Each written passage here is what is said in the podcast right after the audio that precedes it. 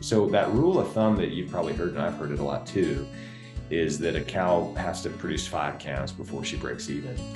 And essentially, the idea there is well, we can only stand to have so much of a cow replacement cost embedded in every calf, or we just can't make money. Well, I, I challenge that a little bit because with that, there's something built into that assumption.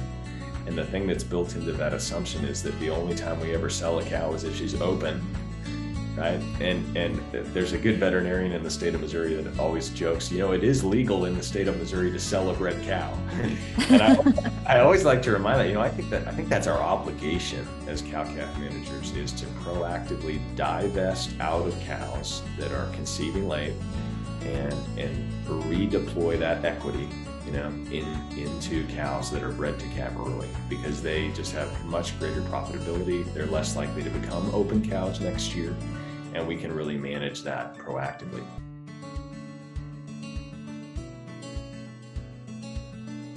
Hey, hey, I'm Shaye Koester, and I am your host for the Casual Cattle Conversations podcast, where we connect you with beef industry experts and leaders to improve your own operation. Speaking of improving operations, I'd like to personally invite you to attend my monthly Rancher Mind events Rancher Mind events are Q&A calls between cattle producers and industry experts that allow you as the cattle producer to enter a community of people who support and push you to find those improvements and connect with experts who can answer your questions and guide you in the right direction. You can find out more about these events and how to sign up by heading over to my website, casualcattleconversations.com. And while you're there, if you sign up for my newsletter, I'll send you 22 ranch management tips for free that have been shared by the gurus who have been on my show before. Remember, the best way to support podcast is to share, rate, and review the show so that I know what episodes and content you like and want more of. With that, let's connect you with this week's guest and expert. All right, Jordan. Well, it's great to have you on the show today. And as we chatted earlier, I mean, how fitting that we're going to talk about beef reproduction and some of those strategies. And you were actually AIing some of your own cows today. So that fits right. about perfectly, I guess. But to get started, can you please kind of just introduce yourself to those listening and just talk about what your role in the beef industry is today and what that looks like? Sure. So my name is Jordan Thomas. I'm a faculty member at the University of Missouri in our Division of Animal Sciences in the College of Ag, and uh, have a research and teaching appointment now. I started off with kind of an extension and research appointment, so I had an extension career for a number of years and uh, gave a lot of talks all over the place and wrote a lot of extension publications. I still do a lot of that kind of thing, but uh, I really enjoy the classroom as well, and so I pivoted to more of a research and teaching um, opportunity. And so I, now I teach the senior elective reproductive management and a coordinated internship that we have through MU that works with select sires representatives around the country. And uh, so I get to do some of that, uh, teach a little bit of the senior capstone beef production course as well, and then do a little bit of teaching at our College of Veterinary Medicine. So teaching uh, keeps me a little bit busy nowadays compared to what I used to do anyway, which is uh, drive all across the state, giving talks and things like that. Uh, still cover a fair bit of the state um, research wise we have a research program that is pretty active on producer locations and then also on ag experiment station locations around the state of Missouri. So we have five cow herds in the state of Missouri system um, that, that we manage. Um, so I coordinate the breeding program for those and make some of those genetic decisions and, uh, and things like that. So pretty passionate about reproductive technologies like estrus synchronization, artificial insemination, embryo transfer. We do, uh, we do quite a bit of research in that area specifically. Um, we do a fair bit of work in heifer development as well. We have a Show Me Select Replacement Heifer program in the state of Missouri that uh, I, in my extension capacity, help to coordinate. And whoever sort of fills that role now will will take on some of that leadership, but uh, that's still something I'm pretty involved in. So it's a it's a diverse set of things, but all kind of stem from reproduction. And because of all of the things that affect reproduction, I tend to have what I would call more of a systems focus. And I, am pretty passionate about grazing management and forages and things like that, that maybe uh, we wouldn't necessarily think of as traditionally being related to reproduction. It's not synchronization and things like that. Um, but I get passionate about really how all of those things end up ultimately affecting the decisions we make. Well, that's really important. And like the systems approach and systems thinking is a common theme that comes out on this podcast and multiple interviews because so many things do impact well everything. It's all tied together. There's not really ever one singular component of beef production. So what is it about you know repro? Like why did you kind of pick that? You know diving more into that why would you say you are most passionate about that even though you do like the systems approach yeah, you know, there's probably multiple factors in terms of what drove me to personally be interested in reproduction. I mean, number one, I would I would have to say was growing up with my grandparents' cow calf operation, which in the state of Missouri, this is not terribly uncommon, but they just calved all year long, right? And so just an unmanaged reproductive system and um, and just seeing that and getting to witness just how kind of broken that is when you're you know pulling a calf on New Year's Eve and all of this kind of stuff. you start, you know, you so then you go to to an undergraduate program in animal sciences and you you learn maybe some more uh, industrialized agriculture models and you get really attracted to some of those kinds of things. You start to ask maybe why why we're doing some of these things and managed systems. And i i've almost come kind of full circle not that i am an advocate for a year-long calving but just in terms of thinking about um, you know how do we how do we implement really practical things on commercial operations um, and, and understand what are really the the drivers and human beings decision making at those levels of you know the, the kind of decisions that my grandparents were making or that mm-hmm. maybe younger producers are making what is really driving the decision making process and you know I, I don't know that i was necessarily exposed to that as an undergraduate student that way of thinking about what is causing human behavior but i've read a lot of on that topic, you know, lately, the last maybe five years. And that's really changed the way that I think about what it means to impose good reproductive management and what reproductive technology is, because often technologies are, you know, we sometimes think of technologies as being tools, right? Like your like your cell phone or something like that. That that's a tool, or that that's what technology is. And really, I would say that's that's more a, a piece of equipment or some kind of invention. But but the fundamental idea of technology is really how do you think? It's applied knowledge. So uh, one thing that got me down that direction as an undergraduate student was um, dr mike smith's course in reproductive management um, and just his way of getting you to think like an animal scientist and just think differently uh, stimulated my my thoughts and, and, interest in just how people think and i think i've just continued to go further and further down that rabbit trail. Mm-hmm.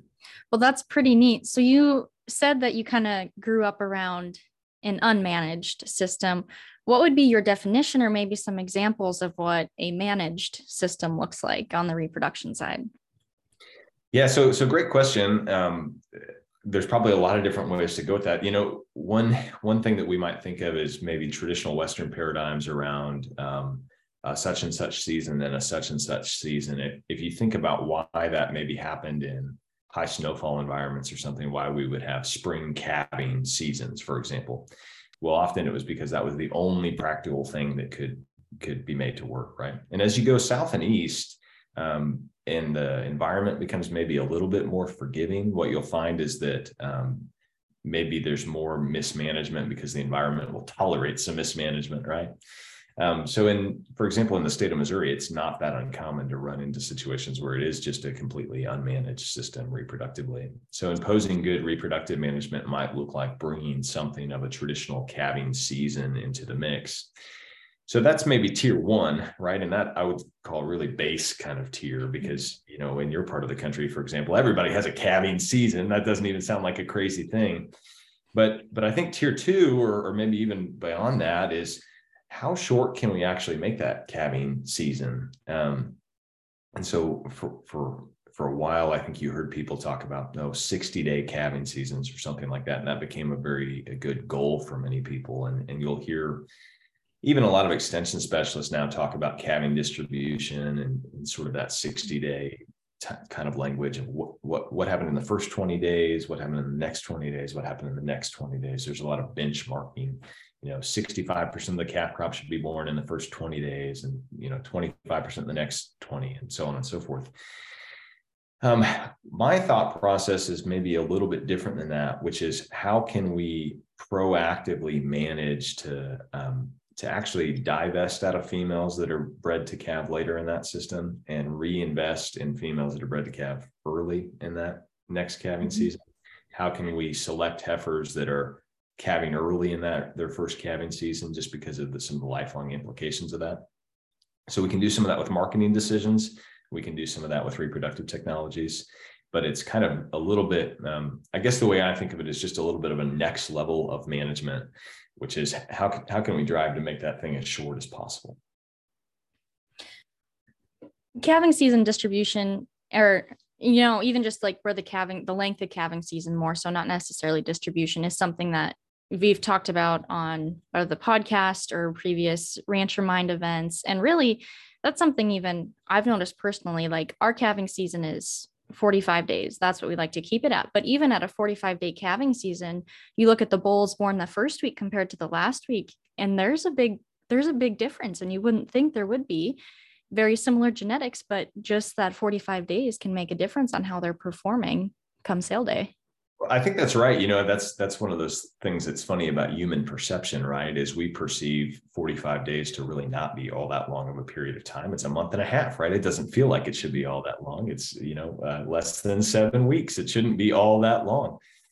But a modern beef calf will gain, you know, roughly 2 pounds a day from birth to weaning. And so you if you think about what a 45 day difference in age would be, I mean, that's pretty dang close to 100 pounds difference, right? At weaning.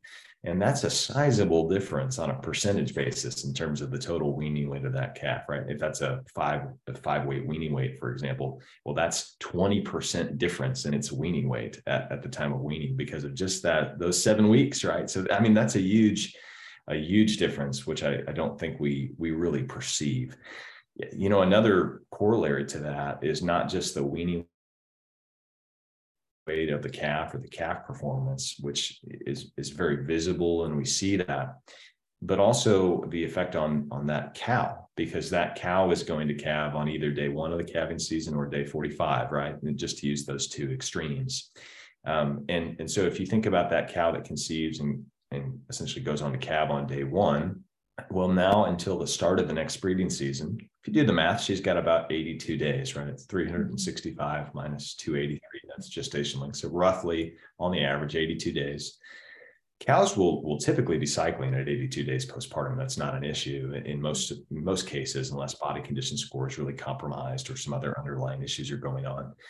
Um, but if you take that cow that, that calved on day 45 well you, you got to remember that she doesn't have to conceive within 82 days. It's not it's not just that whole calve on a 365 day calving interval. It's really is she going to be capable of conceiving on the start of the breeding season next year? And if you do the math on that well now it's not 82 days it's 82 minus 45 so it's 37 days right now, a lot of cows are not cycling at 37 days. In fact, that would be kind of the exception to the rule that a cow would be cycling that early. So, so I think that's you just made a great example because a 45 day calving season, most producers would consider that to be pretty radically short, you know.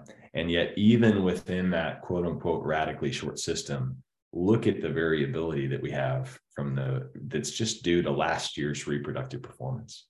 So in a commercial setting, you know, we could choose to proactively market some later conceiving cows and replace that inventory with early conceiving heifers or early conceiving bred cows or what, or what have you, and really cause some major differences for the underlying econ- economics of that operation.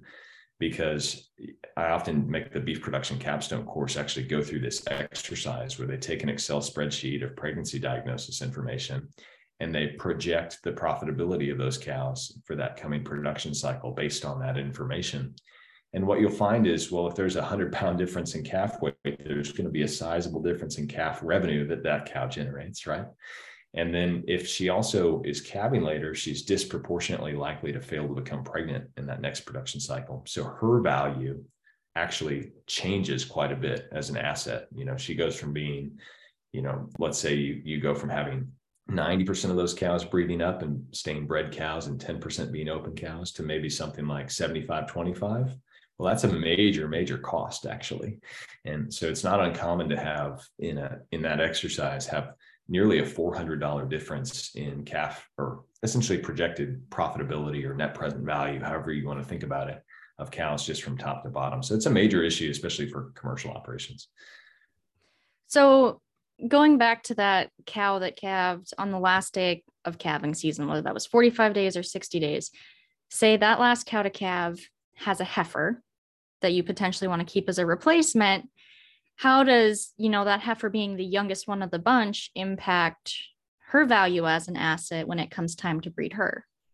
Yeah, it's a great point. And uh, so you mentioned systems thinking already. And so I, I, I, don't know how much exposure you've had to, to that, you know, formally.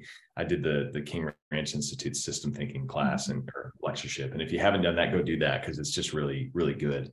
Um, but then also there's some great, you know, literature to just go read independently in that space. So one, one systems thinking concept is this idea of vicious cycles and virtuous cycles, right? And so a, a, a, vicious cycle, I think most of us are familiar with, and that's that, you know, outcome A has this effect, outcome B, and that kind of worsens outcome A, and that kind of worsens mm-hmm. outcome B, and that worsens, you know, and it gets worse and worse over time because there's this cumulative effect. So that's a, in systems thinking language, we would call that a reinforcing feedback loop that kind of continues to reinforce itself and just gets out of control.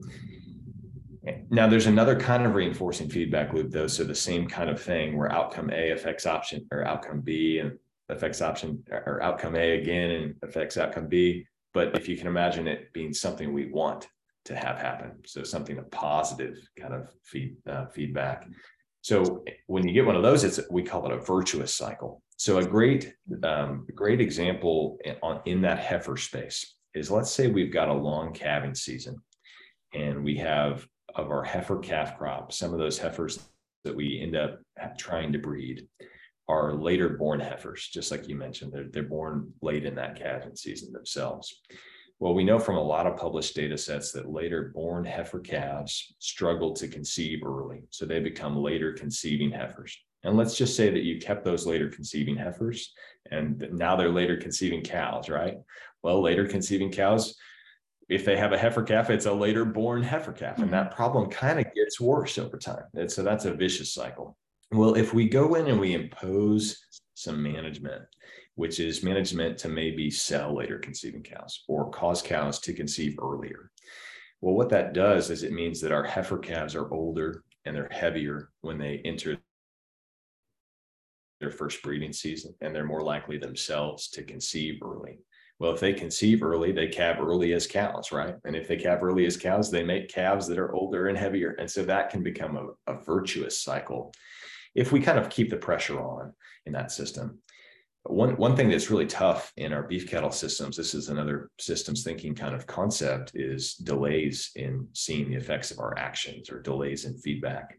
And I often use this example of a, of a hot stove. You know, if you think about a hot stove, it's what we call a kind learning environment. It doesn't feel kind because it burns you, right? but it's but it's kind in the sense that you get instantaneous feedback for your actions. So, you know, you're a little kid, right? And you go touch a hot stove, and then what happens? You get burned and you get burned immediately. And you learn from that feedback to not touch hot stoves, right?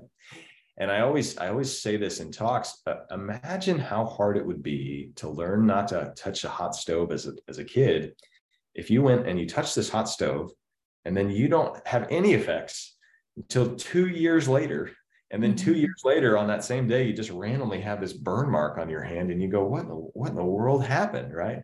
It would be so hard for us to connect cause and effect because we don't get burned for two years right?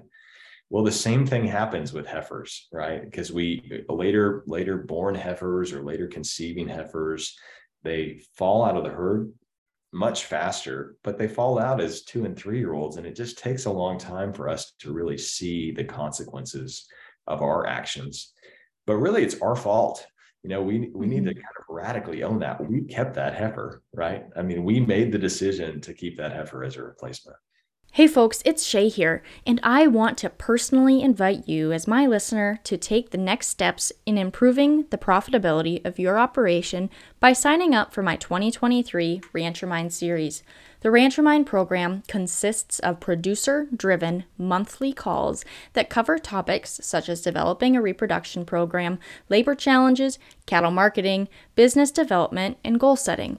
I bring on industry experts each month to answer your specific questions. I also provide extra resources and a place for you to keep networking and moving forward without requiring you to leave the ranch. For more information, head over to my website, casualcattleconversations.com, and select the Rancher Mind event tab. Let's keep moving individual operations and our industry forward. So, you said they fall out as two and three year olds. What is it? How many calves is it where cows are said to break even?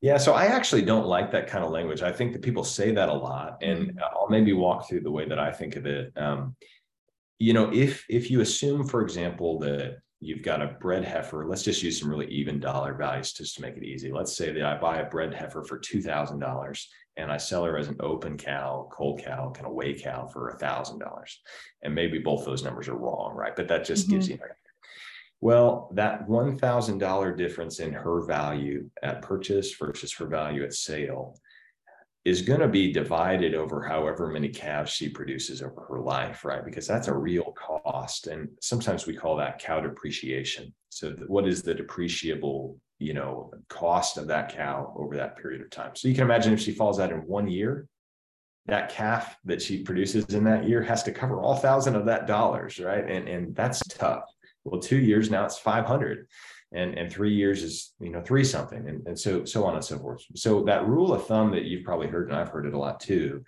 is that a cow has to produce five calves before she breaks even.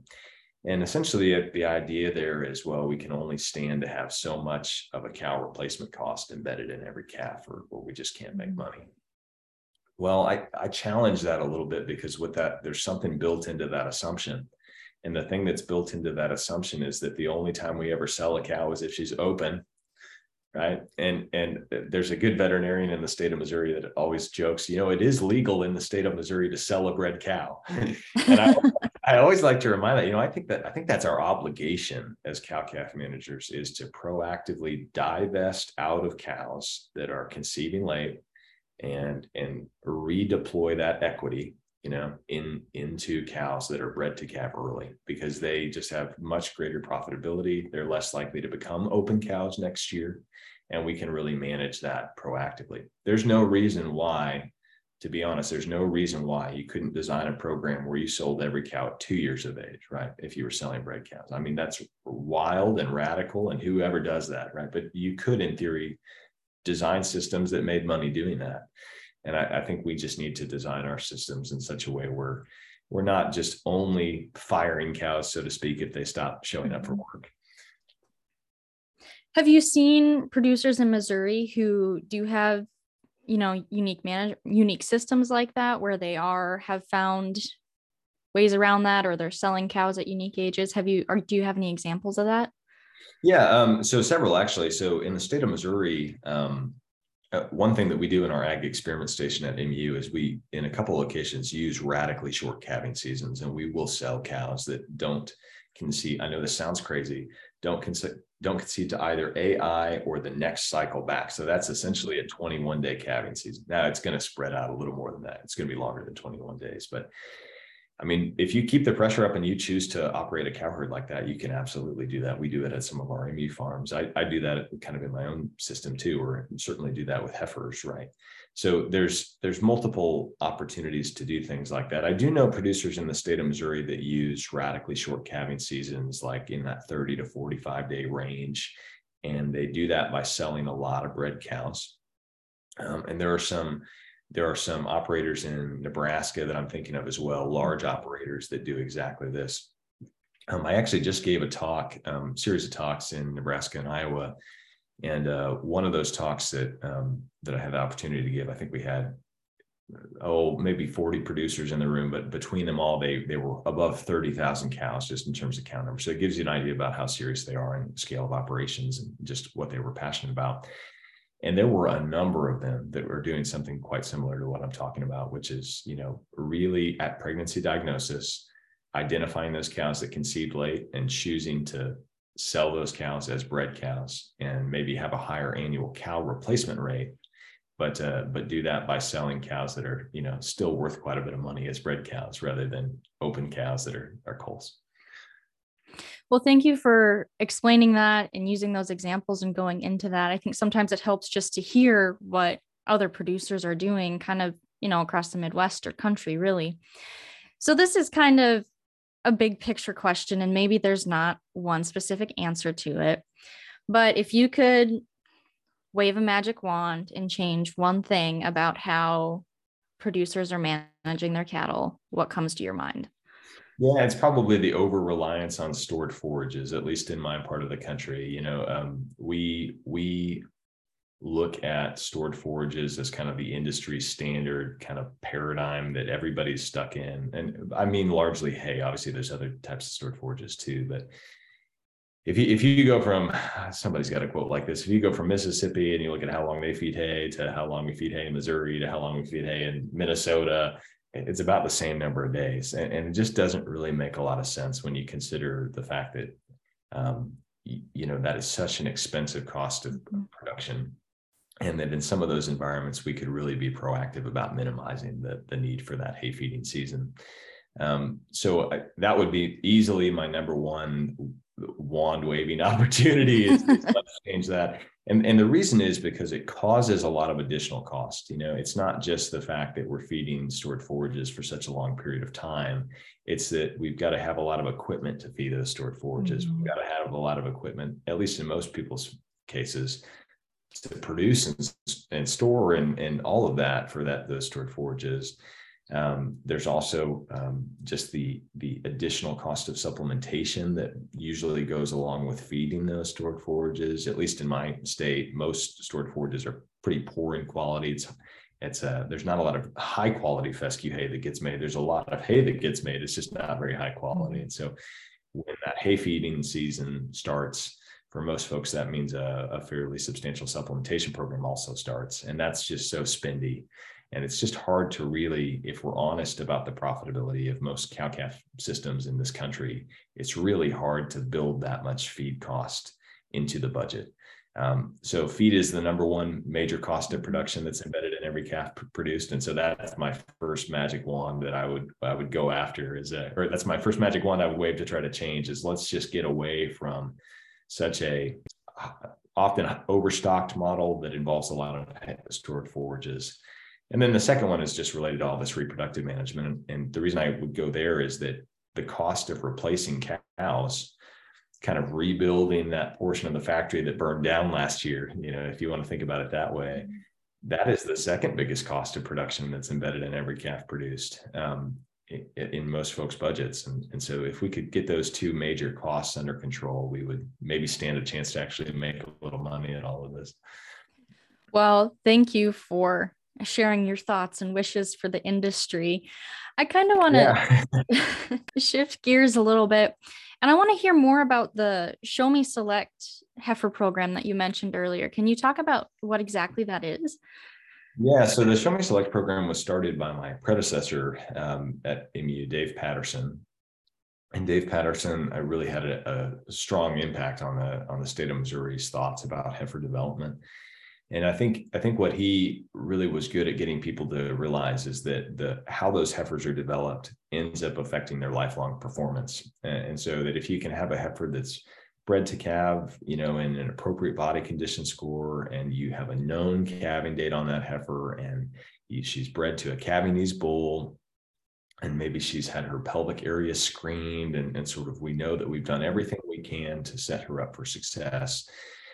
He did a really good job, I think, in getting Missourians to really value that information. And so I often talk about Show Me Select as, um, you know, obviously there are very high quality heifers that sell through that program just from a genetic perspective. But I also just talk about them as being really high information heifers because producers are selling heifers that have gone through this defined management program and really are as bulletproof as you can make them right uh, obviously heifers are going to be heifers and so it's not like you're not going to have to touch uh, touch one of them on occasion but uh, they're just made to be as bulletproof as possible from a management standpoint so it's been really valuable we we always um, see show me select heifers uh, receiving some sort of premium above typical market prices for heifers.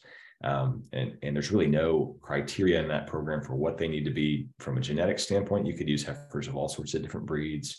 Um, and there's there's not any requirement that says that they have to be, you know, uh, huge, large frame cattle, or that they have to be little, small, you know, frame cattle. So whatever your mentalities are about, you know, um, what you're trying to do, in theory, you could put heifers in that program and, and market those, or or you go to Show Me Select Sale and try to find some of those. So I think it's a really solid program. What we've seen um, nationally is a lot of interest not only in those heifers, they've sold into um, a number of states, uh, really a, a lot of states um, as well as just about every county in Missouri. So they go all over the place. They're really in high demand.